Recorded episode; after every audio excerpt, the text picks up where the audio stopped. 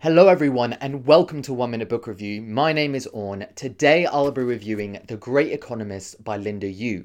From Adam Smith and David Ricardo to Douglass North and Robert Solow, this book gives a brief introduction into the economic theories that helped shape economics to this day.